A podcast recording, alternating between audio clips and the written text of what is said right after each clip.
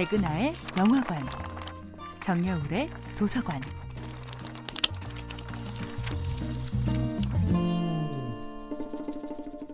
안녕하세요. 여러분과 아름답고 풍요로운 책 이야기를 나누고 있는 작가 정여울입니다. 이번 주에 만나보고 있는 작품은 헤르만 헤스의 1919년 작품 데미안입니다. 데미안은 힘과 지성을 이용해 싱클레어를 두렵게 만들지는 않습니다. 싱클레어가 느끼는 두려움은 데미안의 강제력 때문이 아니라 위대한 존재 앞에서 어쩔 수 없이 움츠러드는 자신감 때문이지요. 데미안은 싱클레어를 괴롭히는 크로머를 조용히 훈계하여 내쫓아버리고 그 영웅적 행위에 대해 전혀 생색을 내지 않습니다. 다만 싱클레어에게 멀리서 조용히 화두를 던질 뿐이죠. 데미안을 통해 싱클레어는 자신이 세계에 대해 반쪽만 알고 있었음을 깨닫습니다.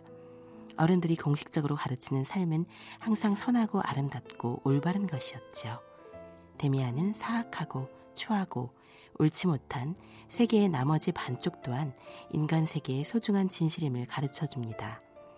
데미안은 미주알 고주알 지식을 설명하지 않고 상징적인 화두를 던져준 후 오랜만에 나타나 그 의미를 함께 토론하는 식으로 싱클레어의 지성을 일깨웁니다.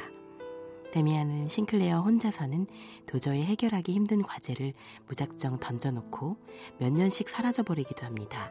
싱클레어는 점점 더 길어지는 이별의 시간 속에서 홀로 넘어지고 부딪혀 내면의 상처를 입으면서 데미안이 던진 인생의 화두를 스스로 풀어갑니다.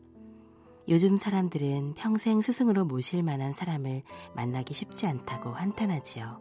하지만 어떤 절대적인 현자가 혜성처럼 등장한다 해서 우리가 그의 가치를 제대로 알아볼 수 있을까요?